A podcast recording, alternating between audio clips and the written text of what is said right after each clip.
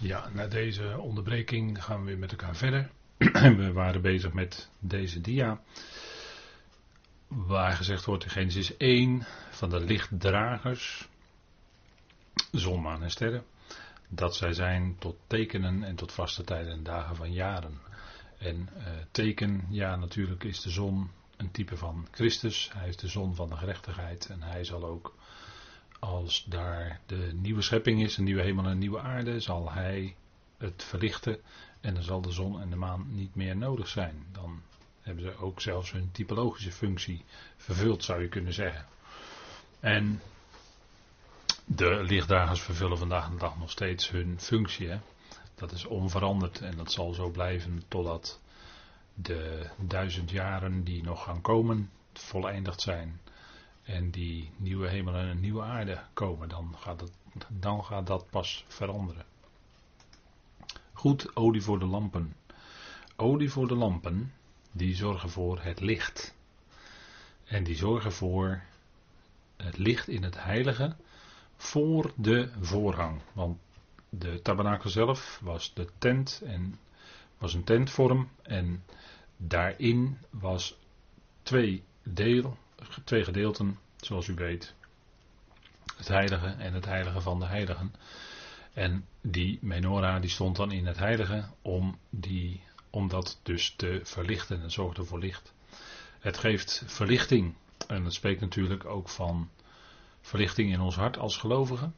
En het spreekt van dat feit dat wij, als wij verlicht zijn in ons hart, die geest van God hebben ontvangen, dat het is tot gemeenschap met God. Daar spreekt de tafel van de toonbroden van. En dat is ook tot aanbidding, het reukofferaltaar. Hè? Want het licht van de menorah viel op die tafel van toonbroden. En tafel is een uitdrukking van gemeenschap. En ook viel het op het reukofferaltaar. Wat een symbool is van gebed en aanbidding. En daar zullen we dan een volgende keer zo de Heer ons nog de tijd vergunt van mogen spreken. Het gouden reukofferaltaar, alles daar is goud. De vorige keer hebben we ook die bekende spreuk gehanteerd. Het is alles goud wat er blinkt. Nou, in het heilige is dat inderdaad zo. En daarin is het gouden reukofferaltaar, de gouden tafel van toonbroden, in ieder geval overtrokken met goud. En de gouden kandelaar of de gouden menorah die helemaal van zuiver goud is. Van, gemaakt van één talent goud, hè, staat er dan. En het zorgt voor licht. En wat dat betreft is het natuurlijk een prachtig instrument. Olijfolie werd erin gedaan en dat zorgt dan voor, hè, werd aangestoken en dat zorgt dan voor licht. Bekend toen de tijd in het Midden-Oosten, veel toegepast. Olijfolie en het zal ongetwijfeld nog gebeuren dat het wordt gebruikt voor licht. Hè, niet alleen om eten te bereiden, maar ook om die kandelaar te kunnen aanzetten of een lampje te kunnen aanzetten. We hebben de vorige keer ook iets gezegd over het Hanukkah.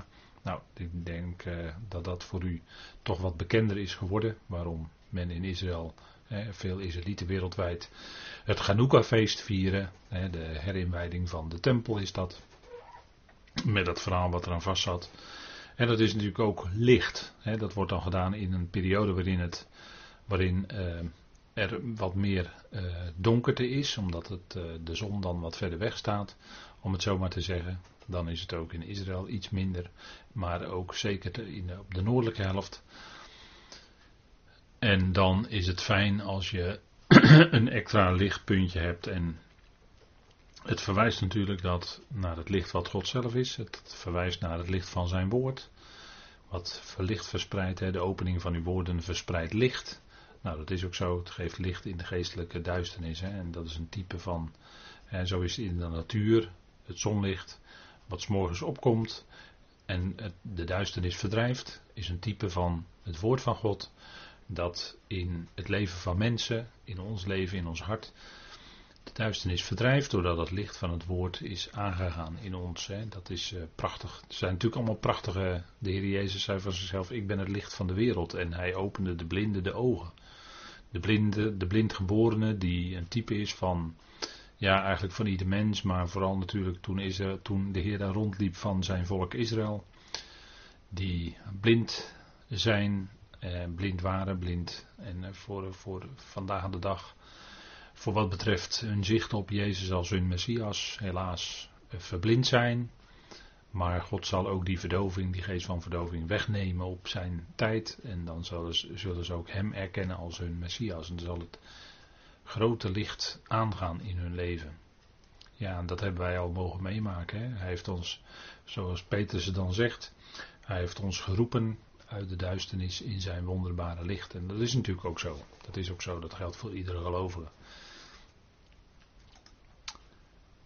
In openbaring 1 worden zeven gouden kandelaren genoemd. In openbaring 1 vers 12, vers 20 en in 2 vers 1. Laten we dat even met elkaar lezen.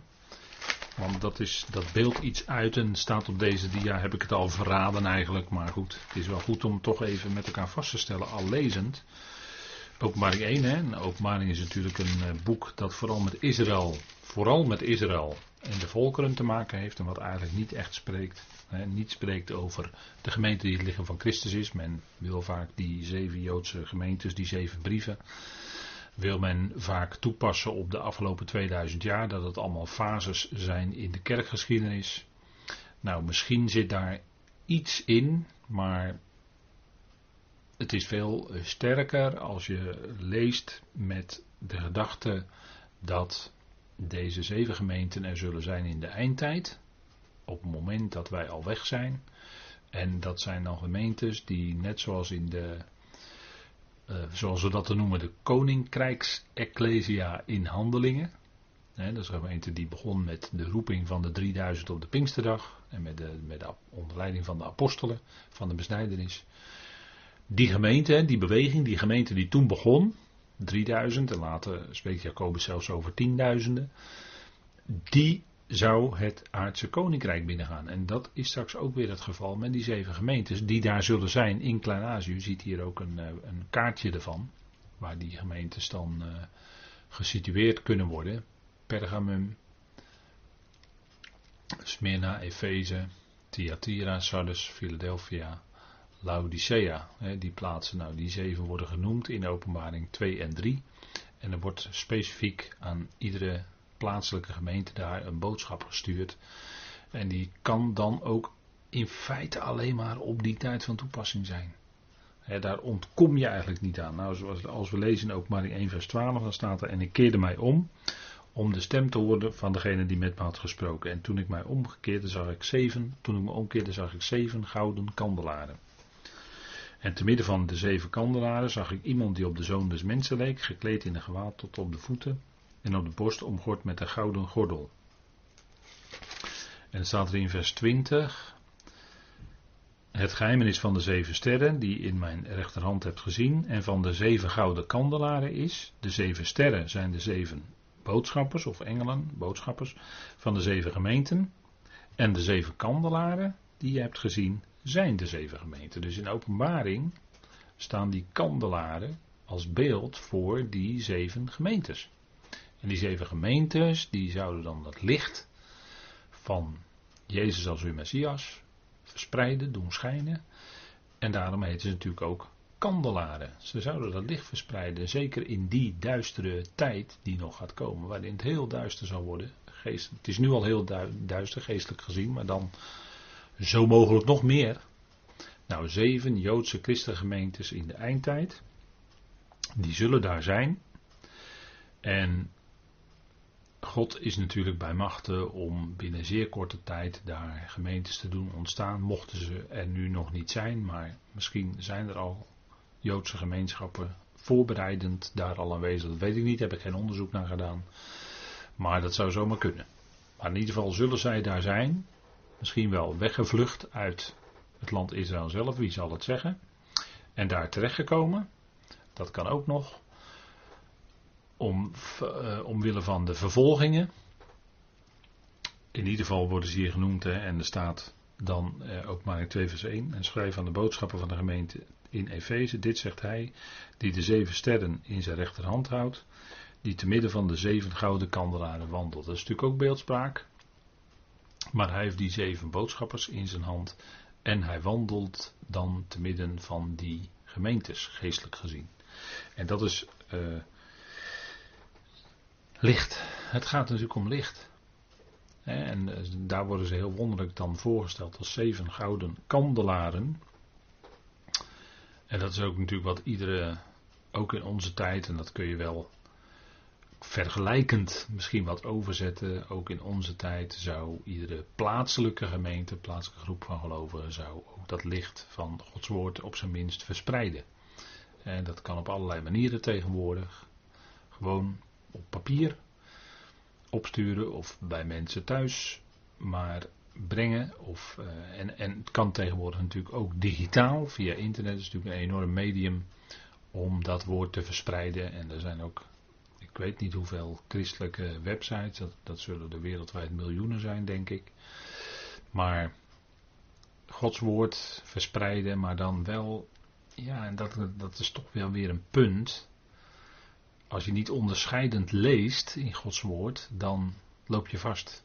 En dat geldt zeker ook hier met die zeven gemeentes, waarvan men altijd zei van, dat is de christelijke kerk in de afgelopen 2000 jaar. Allemaal fases worden daarin aangewezen, ja, maar het gaat natuurlijk eerst om de letterlijke betekenis. En het gaat hier dan om zeven gemeentes die er zullen zijn in die tijd van verdrukking en benauwdheid. En eh, er, wordt, er worden hele ernstige dingen gezegd. Hè? De leer van de Nicolaïten, de troon van de tegenstander en, en noem alles maar op. Maar ook allemaal belofte aan overwinnaars. Overwinnaars die dan het koninkrijk zullen binnengaan. Daar worden beloften aangegeven. Dus dat, daar wordt van alles aan vastgekoppeld. En dat is zo anders dan de gemeente die het lichaam van Christus is, van wie gezegd wordt, hè, als we het hebben over overwinnaars bijvoorbeeld, dan Romeinen 8, wij zijn meer dan overwinnend. Want de overwinning weten wij, hè, mogen wij beseffen, de overwinning is door hem al behaald op Golgotha.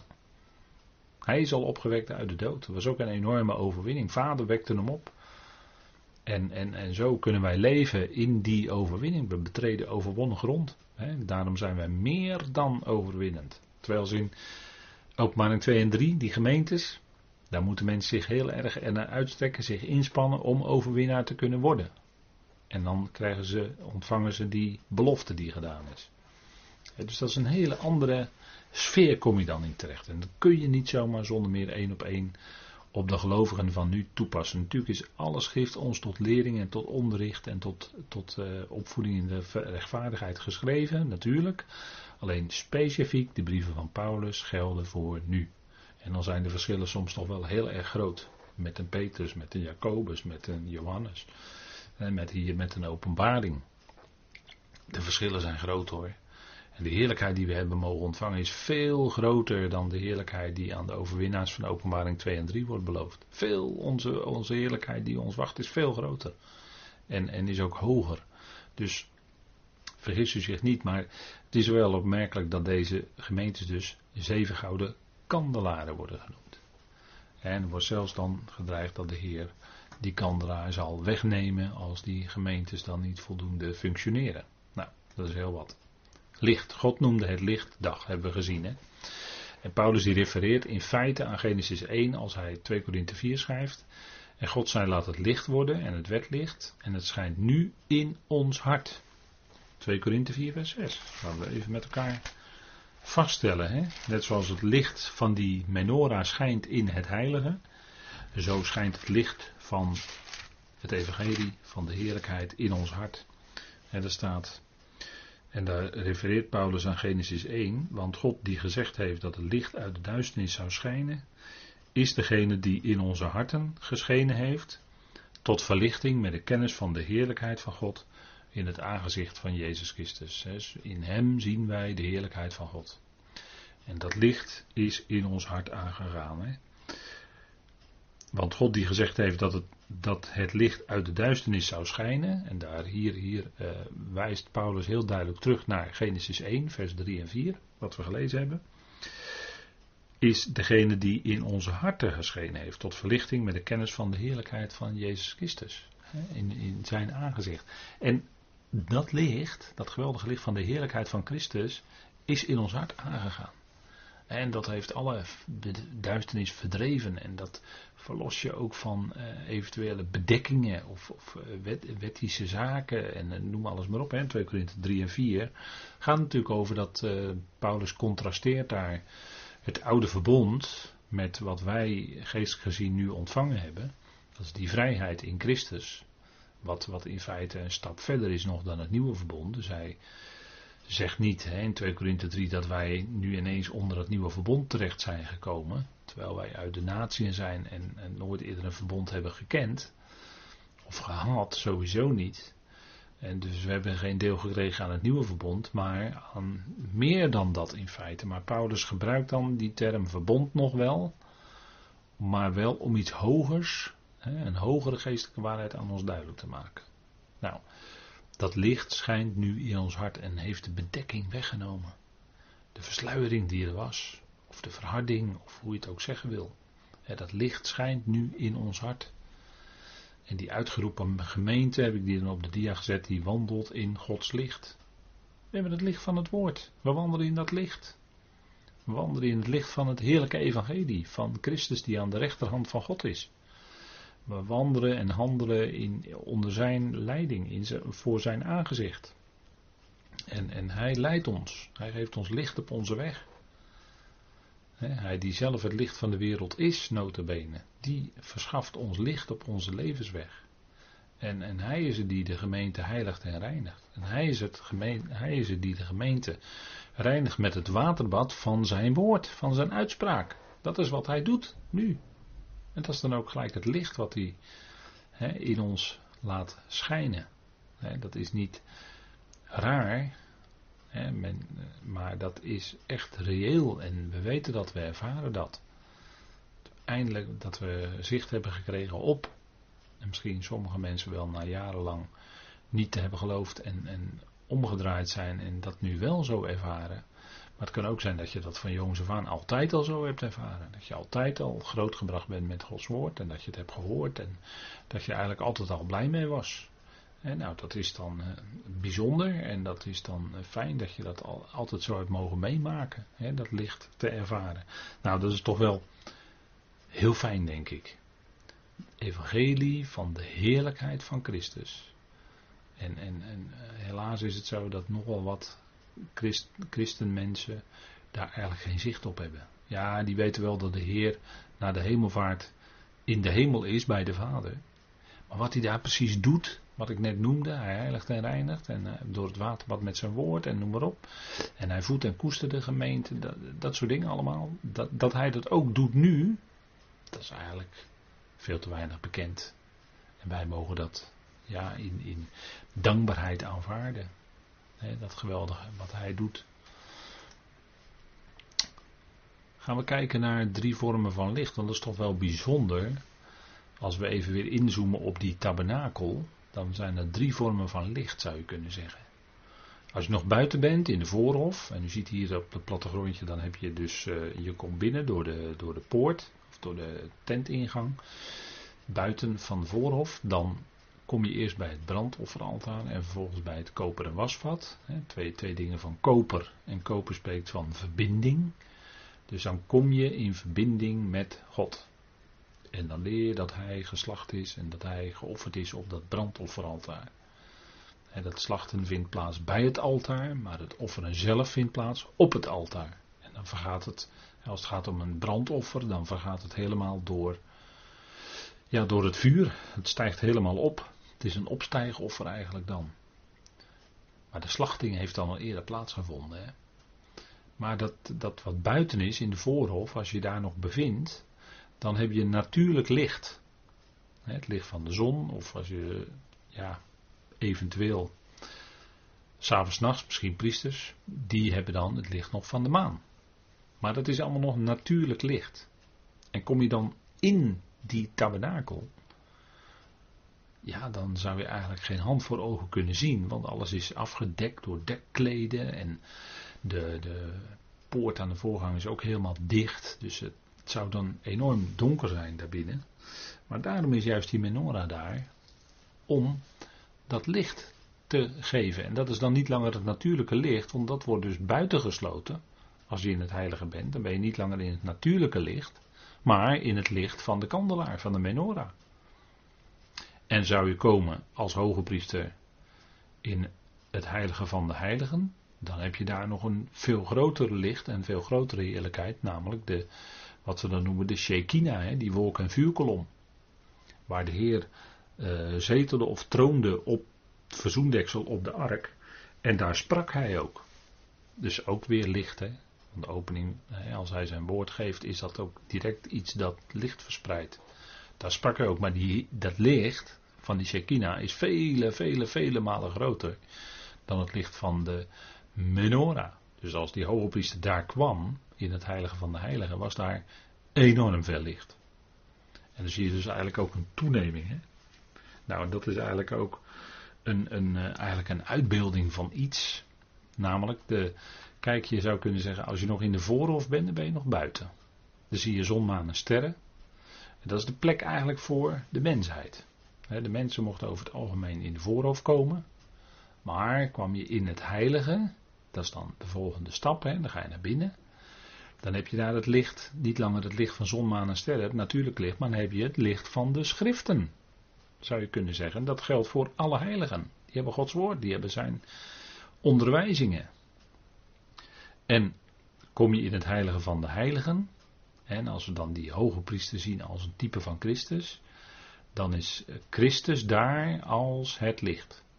En heb je daar, in de rechtstreeks ontmoeting met Hem, heb je het meeste licht.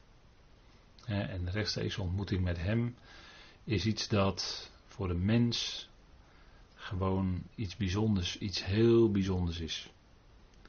Als je Christus echt ontmoet in je leven, of hebt ontmoet, dan, dan weet je, hè, dan, als je Christus hebt ontmoet, dan weet je dat het iets is dat je, dat je helemaal grijpt. Dat het diepgaand is. maar als je hem nog niet kent, ja, dan, dan, dan ontbeer je dat licht. En als je een stap wil zetten, zou je kunnen vergelijken het heilige met de tijd van onvolwassenheid, van onvolkomenheid. Hoewel in het heilige in principe, in de type alle heiligen mogen komen, want, eh, en, en komen, want die zijn daar in het licht van de schriften in feite, de menorah, waar de menorah van spreekt. Maar die zijn nog, als de brieven van Paulus in opbouw kent, nog onvolwassen. Maar in het heilige van de heiligen, daarin laat God zijn volle licht schijnen, de Shekinah. En daar is het een verwijzing dan ook naar de brieven van Paulus, dan met name de latere brieven van Paulus, waarin de rijpheid of volwassenheid zo'n belangrijke rol speelt en waarin er dus meer licht is. daarin, in, in die volkomenheidsbrieven of vervangenschapsbrieven van Paulus, daarin is nu eenmaal meer licht dan in zijn eerdere voorbereidende brieven. Dan ben je de tijd van. Dan, en als je in die latere brieven van hem komt en je gaat het langzaam maar zeker verstaan, dan groei je door tot volwassenheid of rijpheid in het geloof. En dan heb je meer licht. En dat is niet iets om je op voor te staan of om trots op te zijn of wat dan ook. Want het kruis maakt een einde aan alle trots. Hè? Maar dat is om diep dankbaar te zijn wat je van God dan in genade hebt ontvangen. wij, en Paulus zegt ook in 1 eh, Korinthe 2, als het daarover gaat, dan zegt hij ja, wij spreken wijsheid onder de gerijpten.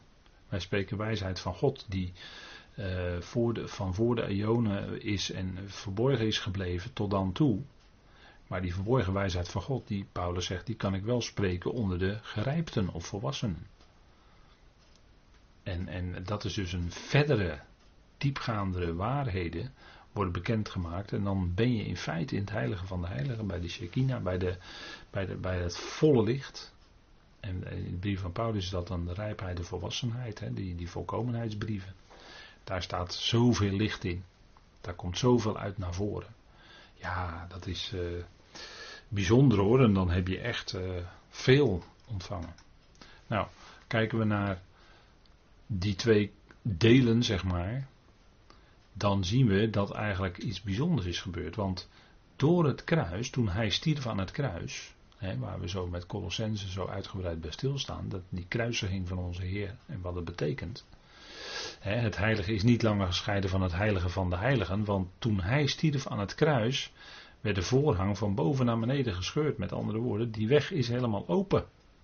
En dan schijnt het licht van de Shekinah, dat schijnt het licht van de wolk- en vuurkolom, in die hele tabernakel. En dan zou je kunnen zeggen, dan is dat ineens alles geworden tot heilige van de heiligen. dan is het ineens alles allerheiligst, want dan is het volle licht overal. Dan heb je, en daar verbleekt het licht van de menorah bij. En is dat ook niet, als je denkt aan wat we net met elkaar vaststelden, die brieven van Paulus, die opbouw die erin zit. Als je dat volle licht van die latere brieven van Paulus kent, die volkomenheidsbrieven, waarin de rijpheid, volwassenheid bekend wordt gemaakt en door het onderricht van die brieven en door ermee om te gaan en mee te leven, groeien tot volwassen in het geloof, dan, dan, dan weet je op een gegeven moment dat je meer licht hebt gekregen en dat je ook die eerdere brieven kan lezen in dat licht. dus dat is, eh, dan, dan kun je alles, dan zie je de hele schrift in het juiste licht. En we zouden dan ook die schrift lezen door de bril van de brieven van Paulus. Heel bewust, omdat het het meeste licht verschaft. En natuurlijk, het gaat om heel de schrift. Alle schrift is van God gegeven. Tot lering, tot onderricht enzovoort. Tot opvoeding in de rechtvaardigheid en noem alles maar op. Maar het meeste, het volste licht, verreweg het meeste licht, vind je in die latere brieven van Paulus hoe ongelooflijk veel hebben we niet ontvangen door de brief aan de Efeziërs. zoals die dan traditioneel ook genoemd wordt. Maar hoe ongelooflijk veel hebben we daar ontvangen. En dan nu weer Colossense. We zijn natuurlijk ook met Filippenzen bezig geweest. maar wat kan dat al moeilijk zijn? Als we praten dan uh, nog een stapje terug over de gelaten brief. Omdat dat, dat, uh, waar de gelaten brief over gaat, om dat los te laten dat wettische, dat, dat steeds maar houden aan allerlei dagen, dat belangrijk vinden, allerlei conventies, allerlei verplichtingen, rituelen en noem alles maar op. Maar eh, daar gaat het natuurlijk allemaal niet om.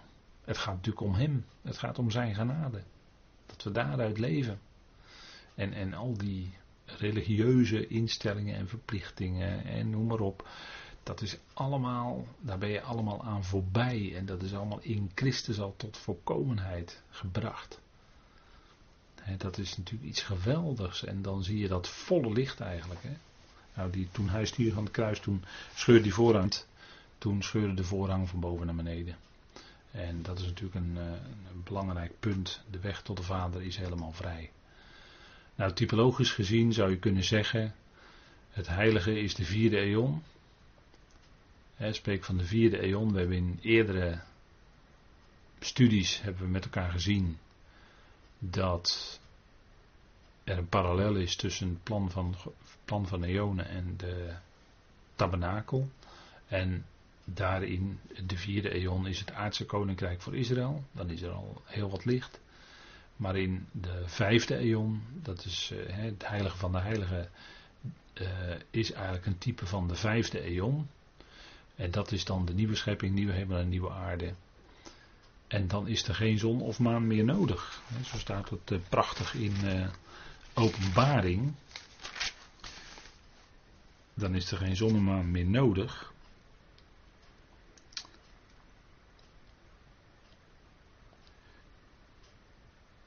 Dat is een uh, verdere, verdere verduidelijking hoe dat zit.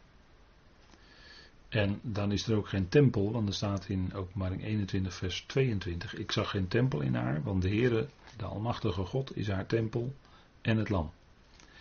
En de stad heeft de zon en de maan niet nodig om haar te beschijnen, want de heerlijkheid van God verlicht haar. En het lam is haar lamp. En dat is uh, wat natuurlijk in die eind, in dan zal zo, zo zal zijn. Dan is er geen zon of maan meer nodig, maar dan zal de Heer zelf het licht zijn, hè? de heerlijkheid van God. En dan is het lam haar lamp. Nou, dan is het niet meer nodig. Dat is een uh, uitbeelding van eigenlijk het heilige van de heiligen. Hè? Dan is het alleen maar toenemend licht. Nou, en hij, dan staat er, hij zette de menorah in de tent van ontmoeting tegenover de tafel aan de zuidkant van de tabernakel. De zuidkant, vernedering. En hij stak de lampen aan voor het aangezicht van Jaweh, zoals Jaweh hem dat geboden had. En toen was dat werk klaar. Het was alles gereed gemaakt, alles stond keurig op zijn plek. En Mozes steekt dan die gestileerde amandelboom aan. Wat, wat van de Heer in feite spreekt, die zegt: Ik ben wakker over mijn woord om dat te doen. En dan moest Jeremia kijken naar die amandeltwijg. Hij, hij zag een amandel en daarbij zei de Heer dat. Ik waak over mijn woord om dat te doen. En dat zal hij ook zeker vervullen. Zeer binnenkort aan ons. We weten niet de dag of uur, we weten niet hoe lang het nog duurt, maar aan ons. En dan daarna pas gaan die gerichten, zoals in openbaring geschreven, gaan dan komen. Maar in ieder geval, dat licht zal gaan toenemen in de komende eonen. En dan na de eonen zal alles helemaal licht zijn. Dan zal er geen spoortje, geen, geen flintertje duisternis meer zijn. Zal al het kwaad helemaal weg zijn. En zal de zonde uitgebannen zijn. Voorgoed, voor altijd. Nou, daar gaan we naartoe. Dat is geweldig. En dat is via het kruis. Hè? Want nogmaals, menorah, vernedering, kruis. Het hoort allemaal bij elkaar. Via zijn kruisiging. En natuurlijk ook zijn opgewekt zijn uit de dood. Zal dat allemaal uitgewerkt worden. Nou, we laten het hierbij voor deze keer. Dan sluiten we hiermee de menorah gedeelte af. En dan hopen we de volgende keer verder te gaan over het gouden reukofferaltaar zullen wij de Heer danken. Vader, we danken u dat we weer een moment stil konden staan bij studies van de, vanuit uw woning, de tabernakel, toch een heel bijzonder gebeuren. En zoals dat geweest is ook, dat ze die konden opbergen en konden meenemen met draagstokken. Dank u wel dat u dat allemaal heeft zo bewaard. En dat u dat heeft laten optekenen in uw woord. Dat het voor ons is, omdat het spreekt van geestelijke waarheden. Dat het voor ons is ter bemoediging, aanspreking. Vader, we danken u voor alles wat u ons geeft. We danken u, waarover en prijs u voor alles in die machtige naam van uw geliefde zoon die alles voor ons heeft overgehad. En vader, we mogen opzien naar u. En bid u voor de komende tijd Vader, wees ons genadig nabij in alles wat we mogen doen. We bidden ook voor de overheid, de regering over ons land, dat zij in wijsheid beslissingen zullen nemen en zaken ook weer kunnen laten ontspannen in ons land. Waar toch veel mensen, wat toch veel mensen graag zouden zien gebeuren. Vader, maar we danken u dat volledig in uw machtige hand is. Vader, dank u wel dat we van u zijn. En dat u ons vasthoudt en draagt en bemoedigt. Elke dag weer. We danken u wel over en prijzen u daarvoor in die machtige naam van uw geliefde Zoon, onze Heer Christus Jezus. Amen.